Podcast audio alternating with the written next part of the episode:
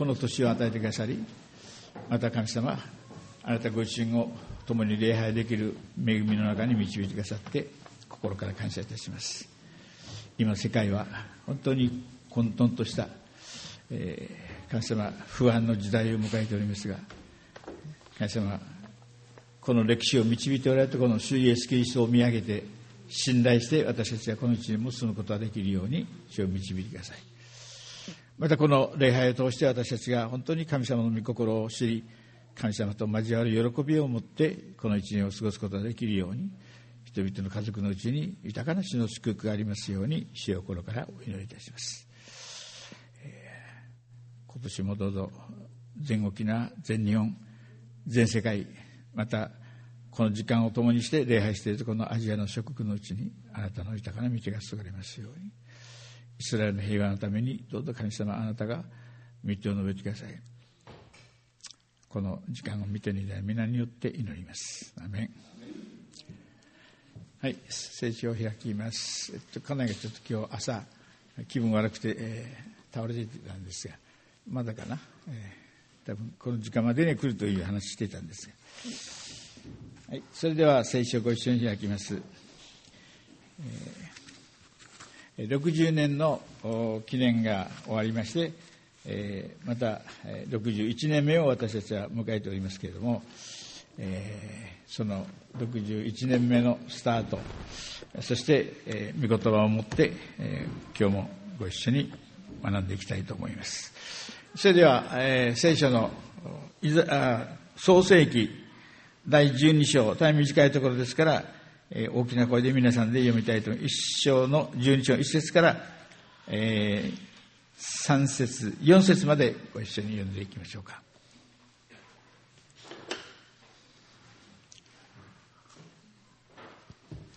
はいよろしいでしょうか？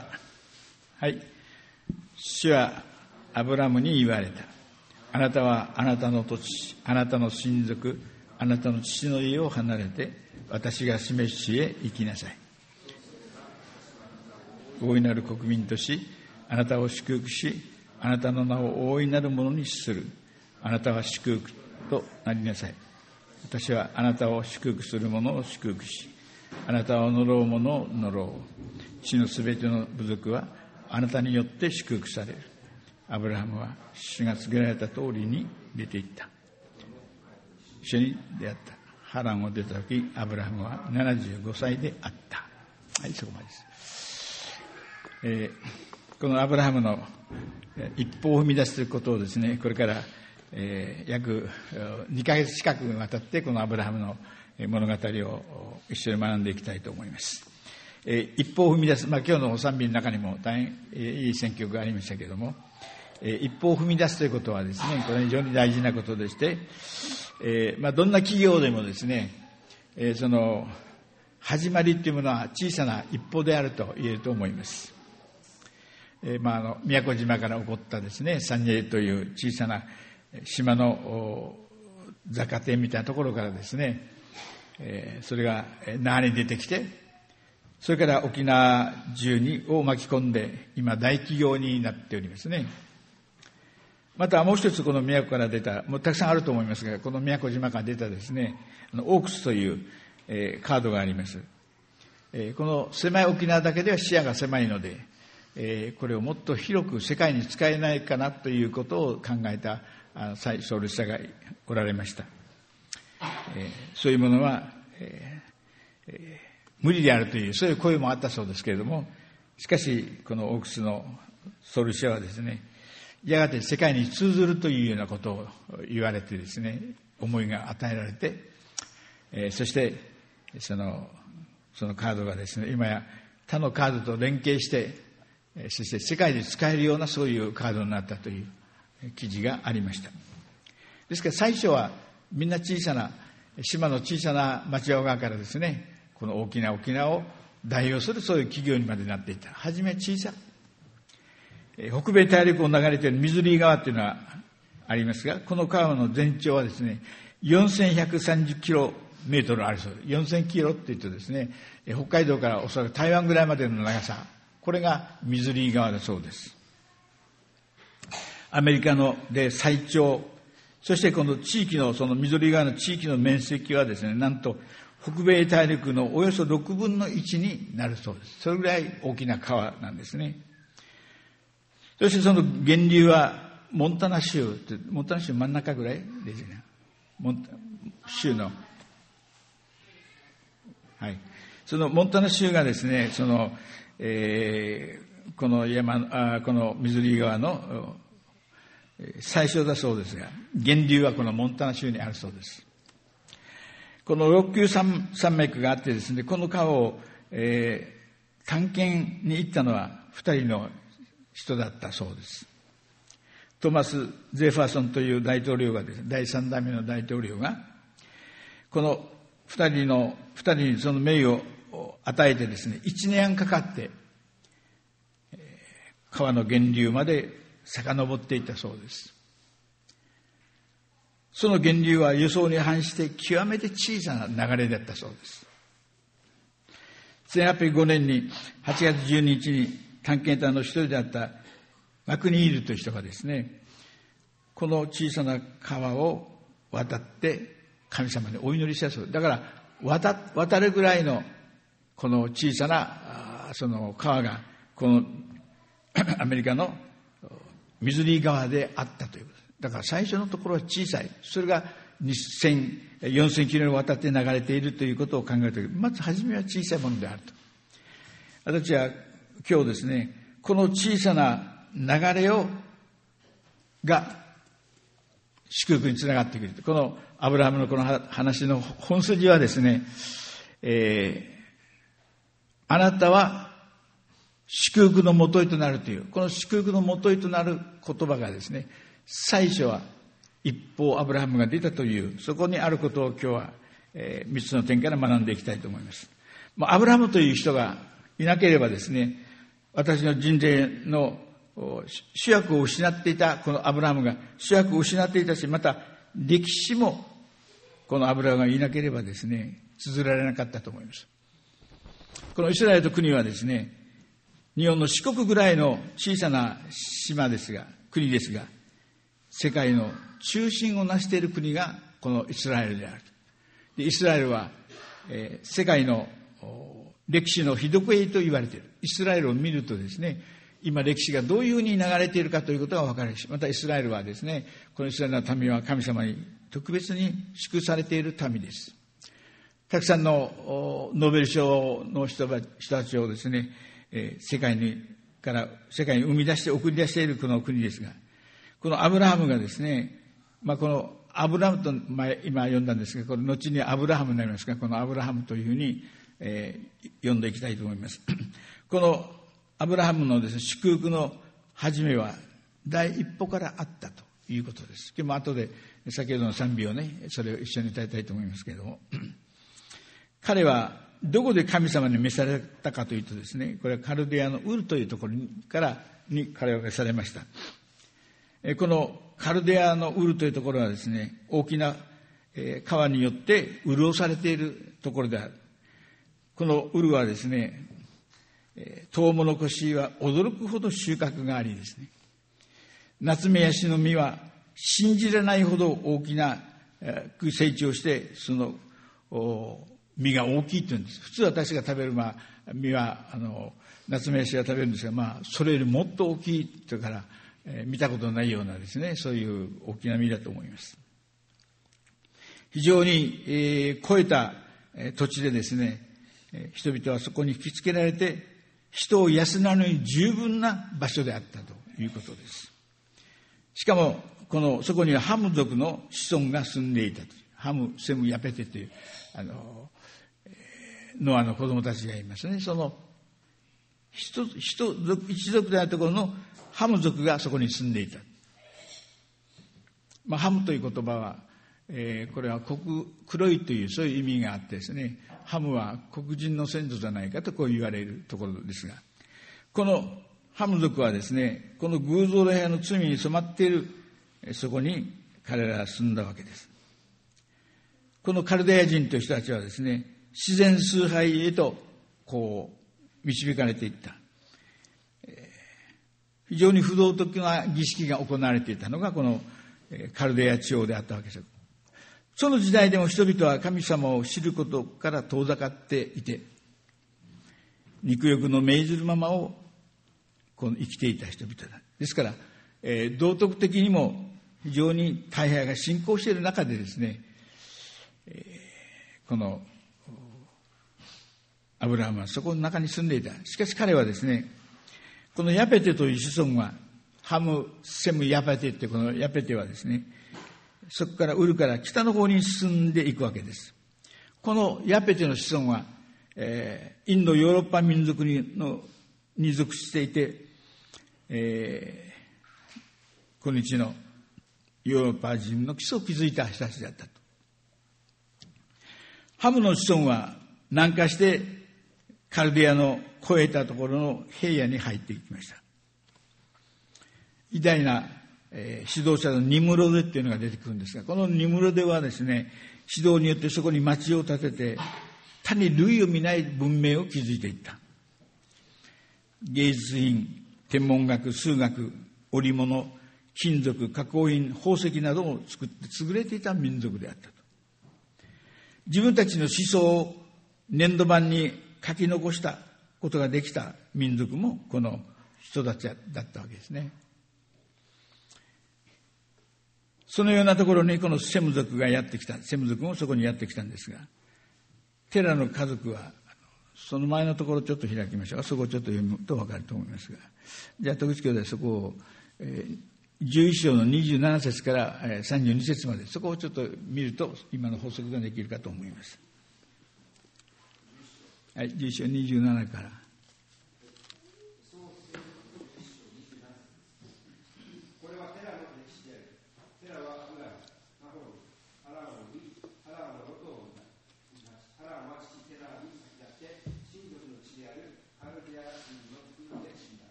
はい、そこにあの、えー、歴史があの書いてありまして、その、えー、そこからアブラハムは、えー、ウルから出発したというのが書いてありますけど、この彼が、えー、ハムが住んでいたところのこの場所っていうのはですね、非常に今言いましたように肥沃な芸術の高い、芸術性の高い、そういう国であったと。こういうハムのような住んでいる環境にアブラハムが住み続けるとですね、同じようなことになってしまうということで、神様はですね、えこのところから、えアブラハムを導き出したということです。私たちある意味ではですね、ま、この世に、聖書はこの世と妥協してはいけないという言葉もありますが、えこのこの世に入る必要もまたあるんです。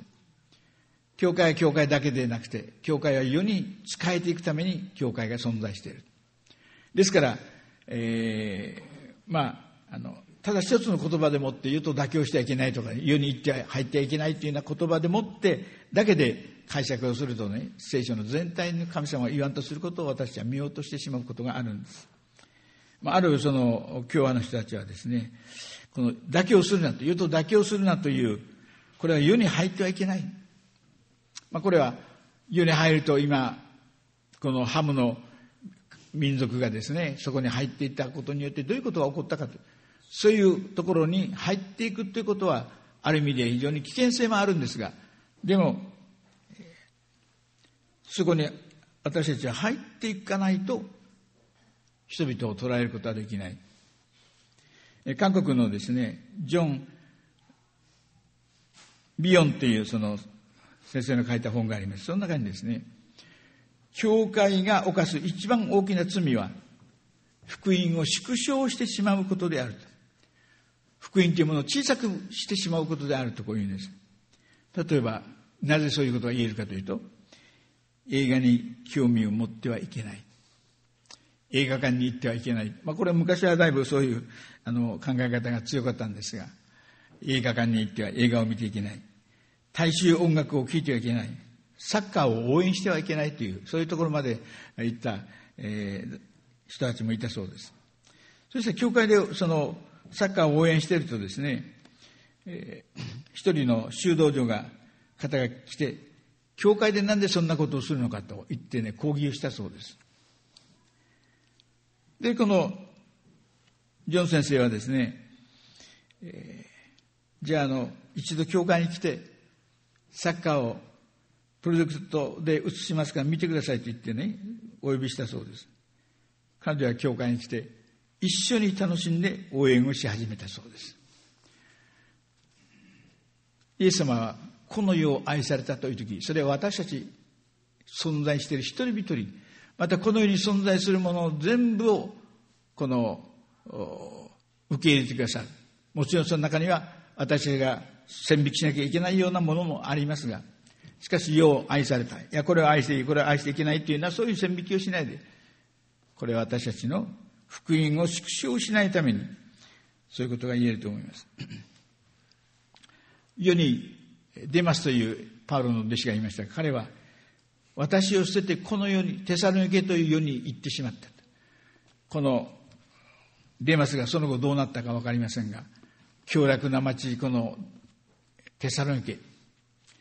テサロニケというと、非常に不道徳不道徳な人たちであるというふうに評価されたその町にデマスは行ってしまった。神はこのアブラハムのこの町にいることは賛成できなかった。神様の計画はですね、アブラハムに語られたんです。ウリを出なさい。そして私が示すに行きなさい。私が示す地という言葉です。主はアブラムに言われた、あなたはあなたの土地、あなたの親族を、あなたの父の家を離れて、私が示す地へ行きなさい。私が示す地であると。今住んでいるこの場所ではなくて、私が住んでいるところにあなたは、私が示すところにあなたは行きなさい。このアブラハムの人生は、主人は誰かというと、それは神様であった。私たちの人生、主人は誰かというと、それはどう生きるかによってその人生の目標というのが見えてくるんです。ある人は、お金で買えないものない。心までもお金で買えるといった、あの、実業家がおりましたけれども。この人にとって人生とは、それは富である、お金であるというふうに、こう言って、つまずいてしまいました。アブラハムに私の示す地に行きなさい。私ということに注目しないといけない。あなたが行きたいところじゃなくて、私が示す地に行きなさい。このアブラハムはですね、自分の人生を私と言われる神様に託したんです。聖書の119年の19節の中に、リビング訳の聖書はですね、あなたの命令は私の地図であり、道案内ですと書いています。あなたの命令は、神様の命令は、聖書に書いてある命令は、私の地図なんだ。私はどう生きていったらいいか、どこに向かったらいいかということの地図となる。そしてそれは私の道案内です。私の人生には地図が必要だし、また道案内が必要なんです。その道道案内をですね、その、神様はアブラハムに言われた。私が示すとこの地です。あなたが私はこの道に行きたいから、私はこの道に行きますという道ではなくて、神様はアブラハムに特別な計画を持っていた。だから私が示す地にあなたは行きなさい。これは職業の選択とか、あるいはどこに旅行するかという、そういう問題ではないんで、どこ行ってもいいんです。しかしこの神様アブラハムに言われた、私が示す地っていうのは、これは人類全体に影響を与えたこの土地、地である。そこに行きなさい。信玄の14章の12節そこじゃ徳地から読んでくれる信玄の14章の12節どうぞ皆さんもそこを開いてください。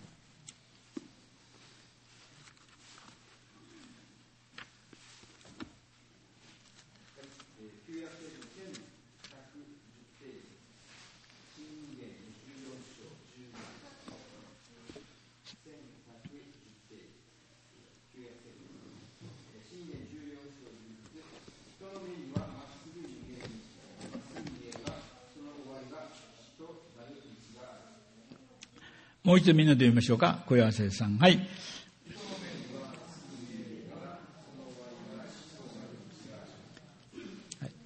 人の目にはまっすぐに見えるが、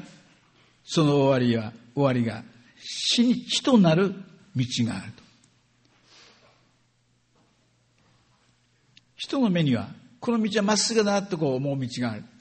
しかし、その道の終わりは死となる道がある。で、ここのところですね、あの、ある一人の信徒の証がありました。この人は大阪で学校の教育研修の指定校になってですね、そこであるテーマについて、この先生方が集まって、それを発表する。しかもその発表は、独自の学校だけじゃなくて、いろいろところから集まってそのテーマについて、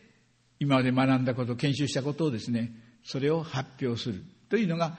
その研修発表になるんですが、私も父親が島にいる時ですね、その指定校になって、えー、本島からたくさんの教師たちが来たことを中学生の時覚えているんですが、まあ、これは大変だったとこう思います。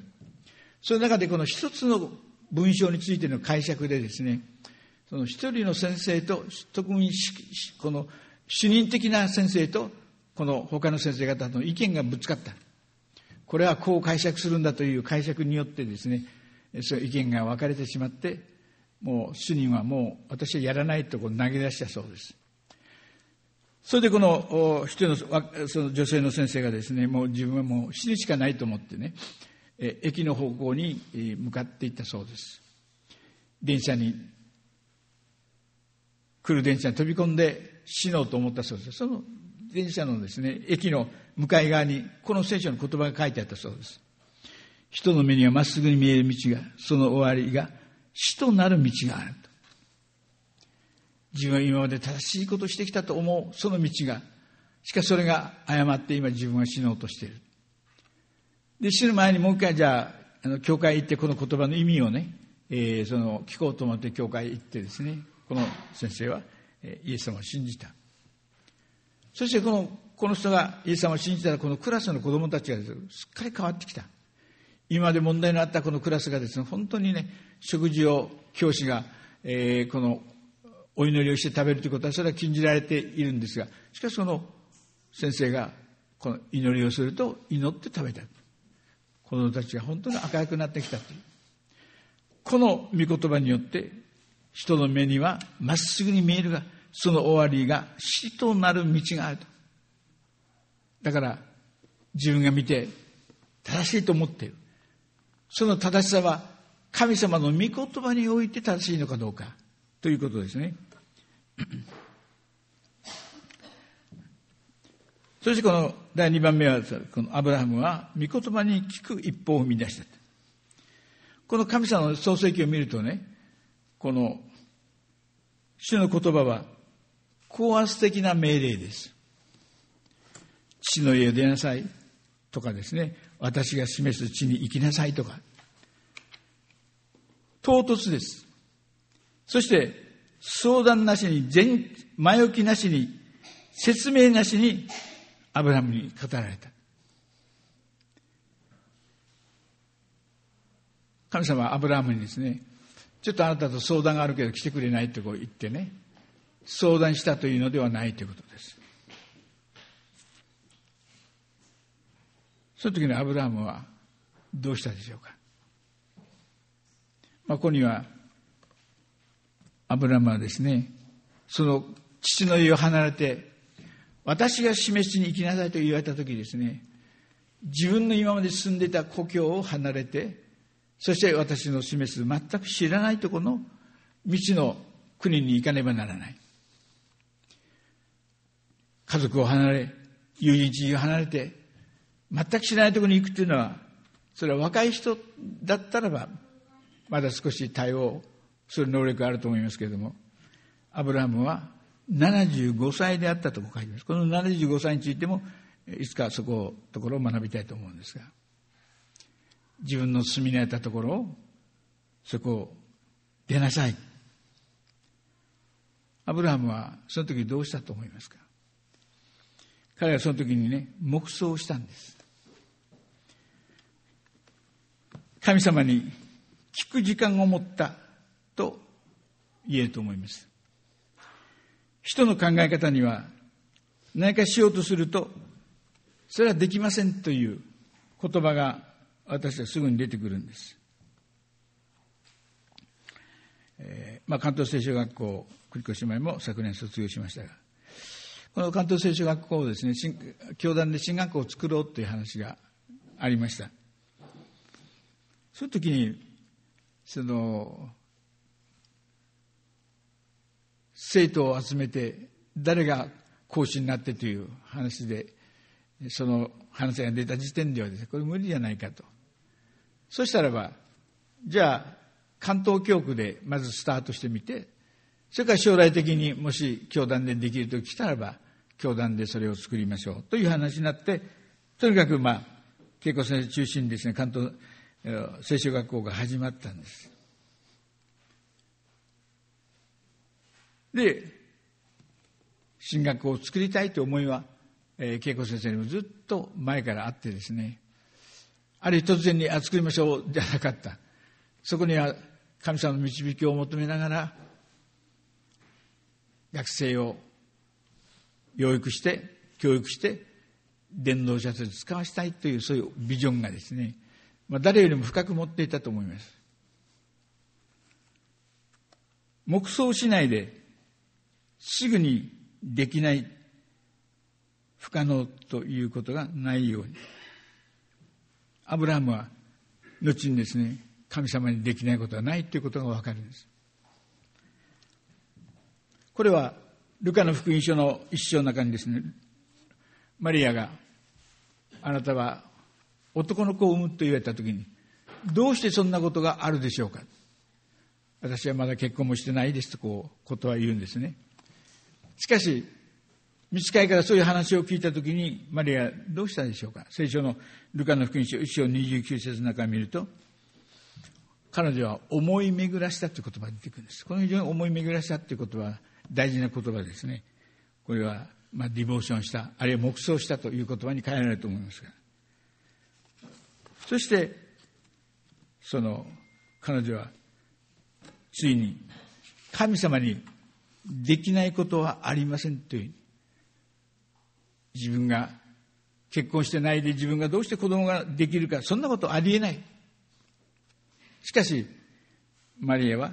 それは神様の子であるということを知ったとき、それを受け入れたわけです。だから結論の前に私たちは思い巡らすことをしない、考えることをしないで、そして、この、できませんということはですね、これは、このアブラハムのこれから見るとですね、もし彼がアブラハムが黙想しなかったらば、アブラハムが神様の声を聞かなかったらば、それは彼はその自分の故郷から出ることはなかったでしょう。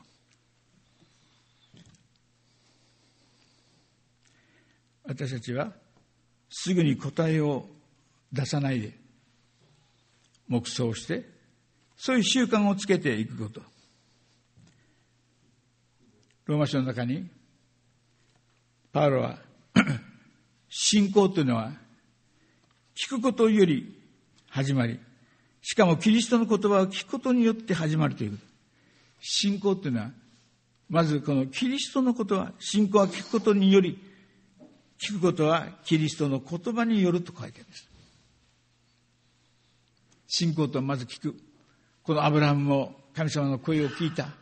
マリアも神様の声を聞いた。自分の中で思い巡らした。そういうことがなかったらば、アブラハムはですね、自分の故郷を出ていくことはできなかったと思います。だから、聞くということがどんなに大事なのかということがわかります。神の言葉を聞く人は、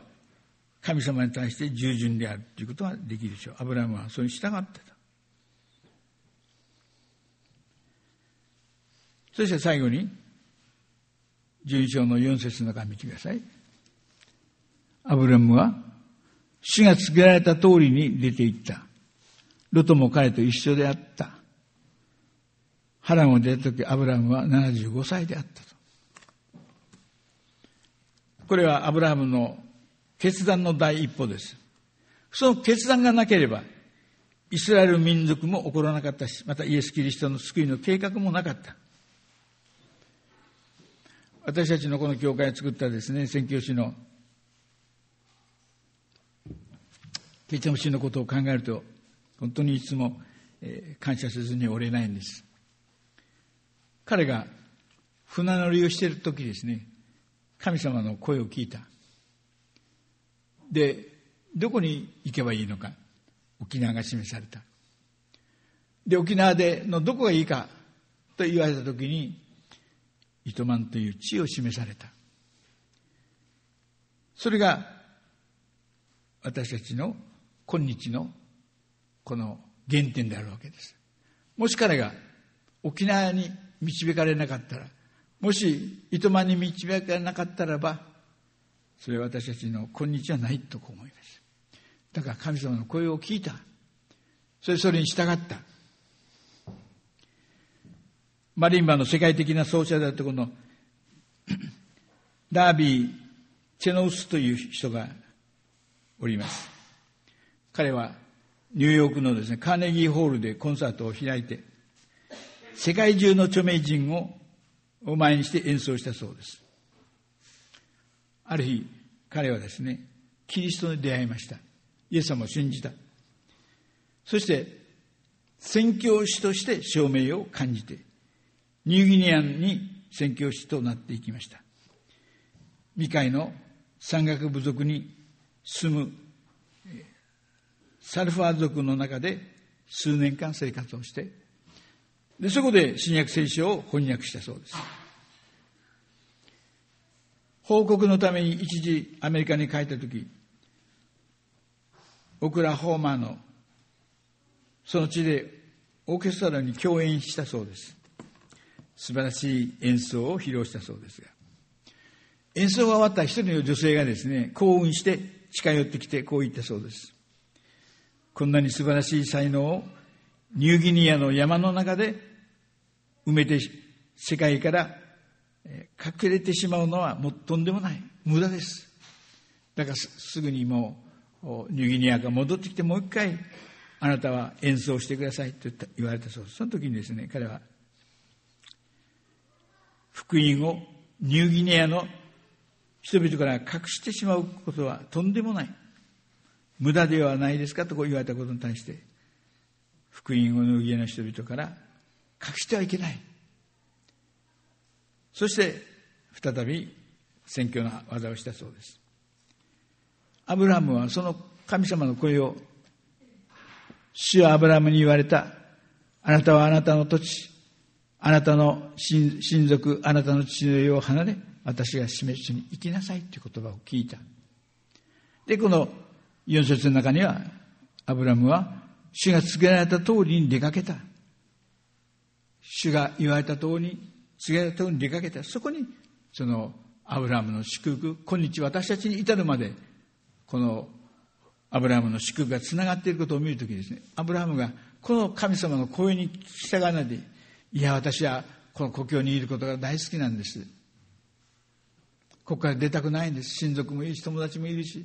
環境もいいんです。とこう言って彼がそこに主の声に聞き従わなかったらば、今日のイエス・キリストの福音も私のところに届かなかった。先週もお話ありましたように、アブラハム、そして新約聖書のマタイ伝の中にこのアブラハムの子孫のことがキリストにつながっているという話がありましたけれども、私たちはこの一歩踏み出す。神様の声を聞いたら一歩踏み出す。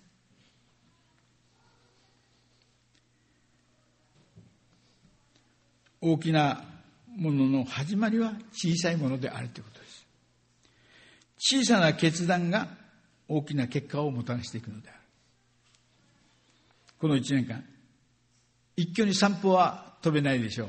踏めないでしょう。しかし、一年、小さな一歩を踏み出してみましょう。ある人は聖書を1年間に2回読む人も、それは素晴らしいことです。また、聖書を読むそういう一歩を踏み出していく。誰かにイエス・キリストを伝える第一歩。小さな奉仕の第一歩。だから一歩というのはたくさんあると思いますがどうぞ皆さんこの1年間ですね自分にとっての第一歩は何かということ。自分の健康とあるいはまた神様に仕えることの方針の中で第一歩は何かということを考えてこの1年間を進んでいきたいと思います。60年の私は出会を昨年その祝福の中に終わりましたけど今度はその60年61年というこの一歩から何かが始まると思います。一歩が始まらないとこれは続いていかないということです。私たちも必ず伝えてこの1年の一歩踏み出すことを今いくつか考えていますが、えー、今週からそれを実践していきたいと思っています。皆さんもどうぞ私にとっての一歩は何かということをですね祈りながら感謝を導かれながら一歩を踏み出す。そこに祝福があるということ。一歩踏み出さないと祝福がないことを覚えます。一歩一歩というものはこれは信仰の素晴らしい原動力であることを思います。じゃあ信じて踏み出せを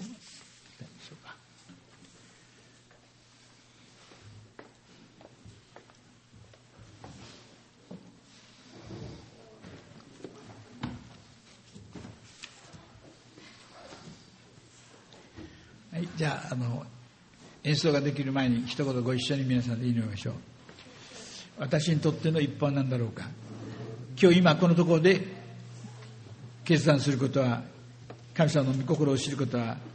あるいはまだ心は整えられていないかもしれませんけどこの1週間のうち私にとっての一歩は何だろうか。自分自身の個人的なこと。あるいはまた健康のこと。あるいは教会に使える奉仕の一歩。なんだろうか。それを神様に導かれて歩むことができるように導いてください。神様の恩祝が人々の家にあることを信じ皆によって祈ります。アメ